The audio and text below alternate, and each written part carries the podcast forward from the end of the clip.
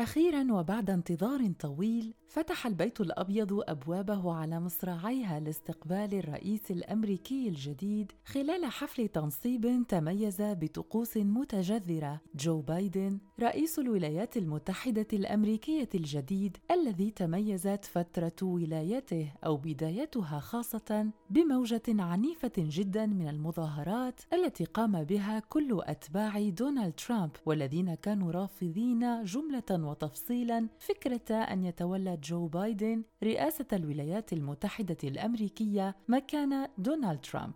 الولايات المتحدة الأمريكية عاشت يوم الأربعاء الفارط على وقع مراسم خاصة جدا لتولي الرئيس الجديد جو بايدن لمقاليد السلطة في البيت الأبيض. اليمين الدستورية التي أداها جو بايدن تقيده بشكل واضح أمام الشعب الأمريكي للوفاء بكل تلك الوعود التي قطعها في أكثر من مناسبة خاصة خلال حملته الانتخابية والتي وعد من خلالها بتغيير ملامح حياة المواطن الأمريكي بشكل عام وباحترام الأقليات وخاصة إيجاد الحلول الكفيلة للتخلص من أكبر مشكلتين تواجههما الولايات المتحدة الأمريكية في الفترة الحالية وهما أولاً حل مشكلة العنصرية في الولايات المتحدة الأمريكية خاصة من خلال تغيير ملامح تعامل الإدارة الأمريكية مع مشكلة السود في الولايات المتحدة الأمريكية. أما المشكلة الثانية فهي الموقع الاقتصادي الجديد الذي اتخذته الولايات المتحدة الأمريكية خاصة بعد موجة كورونا التي ضربت العالم والتي كانت ضربتها قوية ومميتة.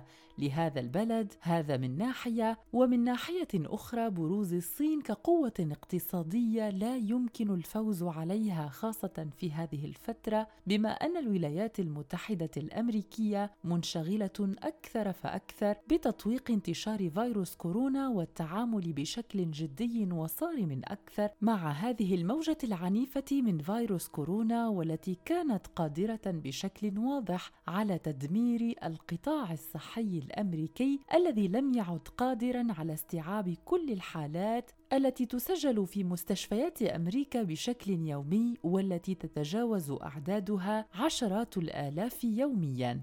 إذا ما يمكن استنتاجه مستمعين في حلقة اليوم من بودكاست في عشرين دقيقة وكبداية لهذه الحلقة هو أن جو بايدن أقدم فعلا على أصعب فترة للرئاسة في الولايات المتحدة الأمريكية حيث أن ولاية أربع سنوات كرئيس للجمهورية لا يمكن فعلا أن تكون قادرة أو لا يمكن أن تعطيه الوقت الكافي لمجابهة كل المشاكل التي تركها ترامب وراءه قبل أن يترك مكانه لجو بايدن. مشاكل وأزمات سياسية كثيرة منها التي تسبب في حدوثها دونالد ترامب ومنها ما تسببت فيه جائحة كورونا.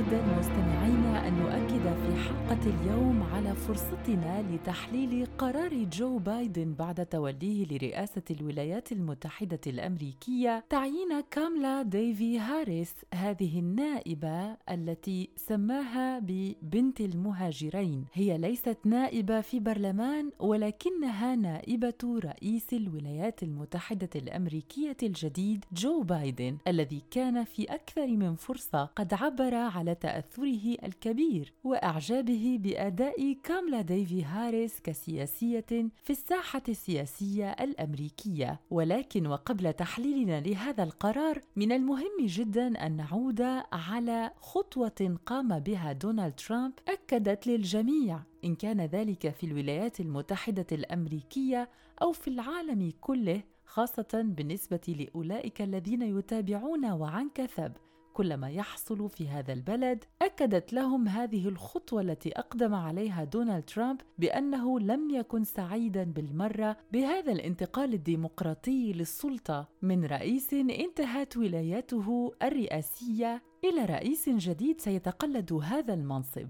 ولا يمكننا طبعا وبأي شكل من الأشكال بأن نقارن بين ما قام به باراك أوباما خلال حفل تنصيب دونالد ترامب ليخلف باراك أوباما وبين ما قام به دونالد ترامب عندما جاء جو بايدن ليخلفه على رأس الولايات المتحدة الأمريكية كرئيسها الجديد. وإن تحدثنا تاريخيا فإن عدم حضور دونالد ترامب لحفل تنصيب جو بايدن هو أمر لم يحصل في الولايات المتحدة الأمريكية منذ سنة 69 و800 وألف حين رفض رئيس منتهية ولايته الالتزام بهذا العرف وهذا التقليد السياسي الأمريكي المتجذر الذي يعبر ويظهر انتقالا ديمقراطيا وسلسا جدا للسلطة من رئيس إلى آخر. وهذا الخرق للتقاليد السياسية الأمريكية كانت قد عاشته الولايات المتحدة الأمريكية أربع مرات في تاريخها السياسي.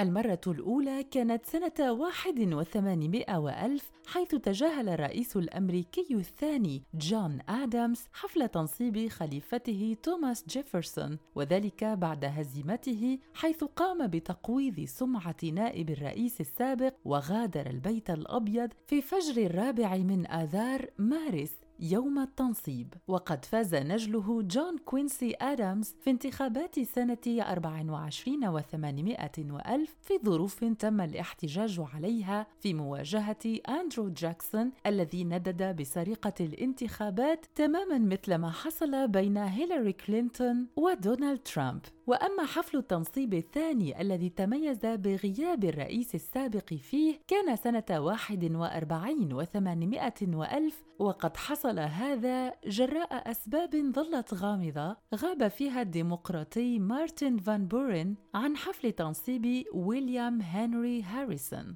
كذلك يجب أن نذكر تاريخ الرابع من آذار مارس لسنة 69 و800 وألف حيث بقي أندرو جونسون في البيت الأبيض أثناء تنصيب خليفته يوليسيس جرانت الذي رفض مشاركته العربة للتوجه إلى مبنى الكابيتول.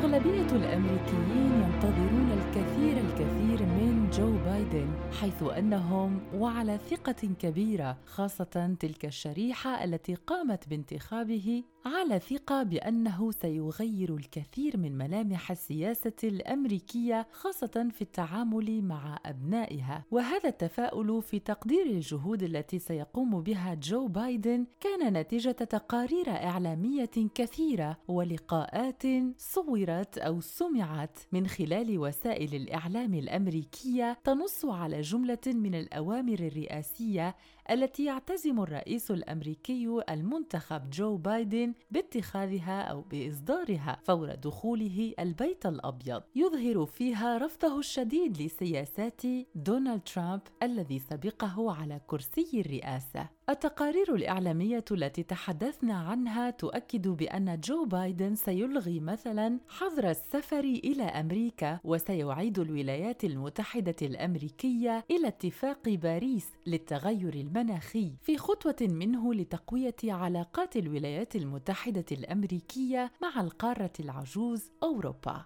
ويتوقع أيضا أن يركز بايدن جهوده أكثر فأكثر على لم شمل الأطفال المعزولين عن أوليائهم قرب الحدود وإقرار إجبارية ارتداء الكمامة خاصة في ظل الانتشار الكبير والمتواصل لفيروس كورونا على الأراضي الأمريكية. هذا طبعا على غرار الوعود المختلفة التي قطعها بايدن بتعزيز مكانة السود في الولايات المتحدة الأمريكية والتي كانت خطوته الأولى في تنفيذ هذه الوعود هي اتخاذه لكاملا ديفي هاريس كنائبة لرئيس الجمهورية في الولايات المتحدة الأمريكية. كاملا ديفي هاريس تعتبر بنت المهاجرين هكذا سماها جو بايدن كما قلنا قبل قليل، وذلك لأن أباها من الجمايك وأمها هندية الأصل. وهي ما تنفك في كل فرصة تذكر بجذورها وتذكر أكثر بأنها تواجدت على الساحة السياسية الأمريكية كي تحافظ على حقوق السود في هذا البلد.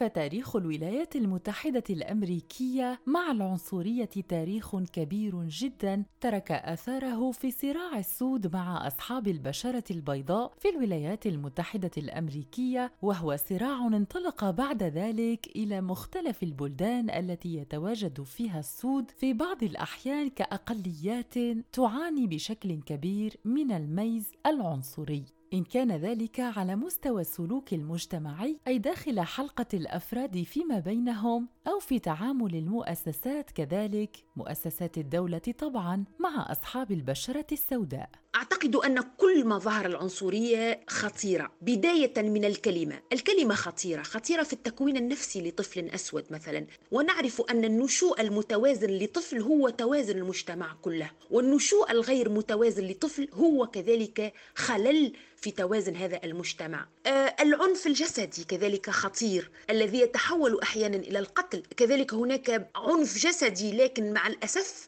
آه لا يقع الإعلام عنه ولا يقع فضحه لذلك يعني ال ال الأفعال هذه الأفعال تتواتر. قلت أن مسألة فضح من يقوم بهذه ال ال الأفعال وهذا العنف وتجريم وتجريم ذلك يقع من إصلاح il faut scandaliser نعبر عليه معناتها نعتبر أن هذه ال ال ال الأفعال ce sont des scandales كذلك عنصرية المؤسسات هي عنصرية خطيرة أعتبرها لأنها تحدث شرخ داخل المجتمع وعدم المساواة بين المواطنين وترك السود في الهامش يمثل أيضا آه، خطورة على توازن هذا المجتمع أعتقد.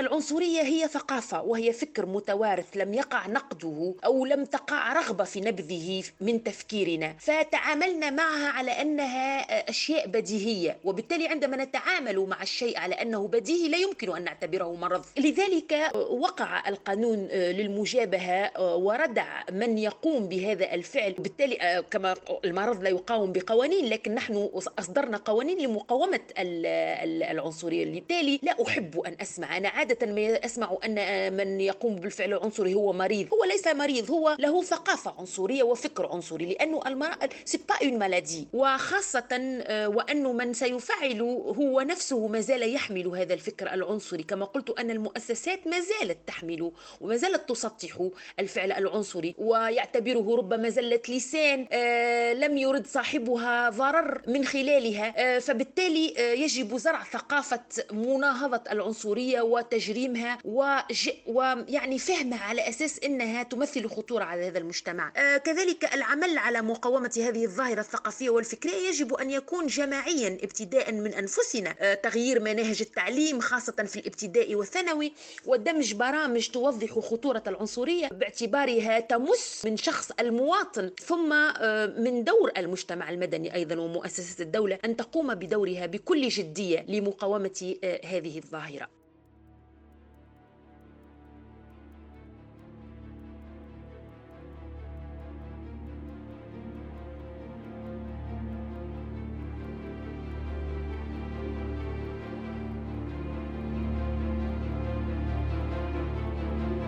جو بايدن لم يكتفي في وعوده فقط بالجانب المجتمعي خاصة فيما يخص قضية التعامل مع السود في الولايات المتحدة الأمريكية فحسب، وإنما أكد كذلك على تغيير ملامح السياسة الأمريكية الاقتصادية خاصة مع الأطراف الذين صعدوا في الفترة الأخيرة ودخلوا السباق الاقتصادي مع الولايات المتحدة الأمريكية. ونذكر هنا الصين وكذلك أوروبا وروسيا ومجموعة كبيرة أخرى من الأطراف الاقتصادية التي ترغب وتأمل هي الأخرى في اتخاذ مكانتها في هذا السباق الاقتصادي. الولايات المتحدة الأمريكية عانت كثيرا مؤخرا خاصة في السنة الفارطة جراء انتشار وباء كورونا على أراضيها وباء كان قادرا على تحطيم جزء كبير مما بنته الولايات المتحدة الأمريكية في صرحها الاقتصادي خاصة على إثر ضخ أموال طائلة لإنعاش القطاع الصحي وتركيز كل الجهود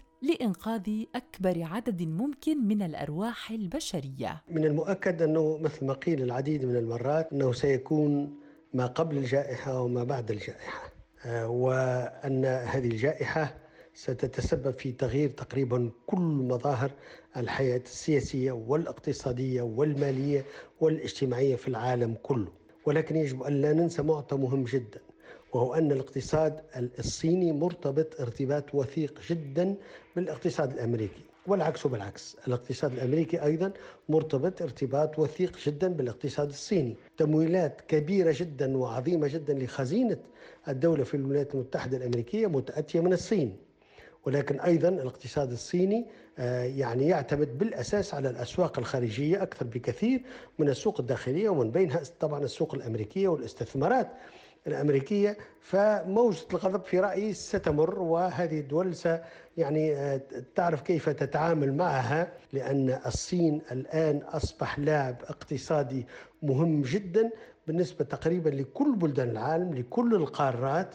وحتى وإن كان هناك يعني مؤاخذة أو لوم على الصين آه، يكفي أن نرى ما يحصل الآن في الولايات المتحدة الأمريكية وفي عدة بلدان أخرى. والحقيقة التعامل مع هذه الأزمة صعب في كل بلدان العالم ولكن هناك آه، بلدان يعني أحسنت تصرف أو أحسنت إدارة الأزمة خلينا نقول.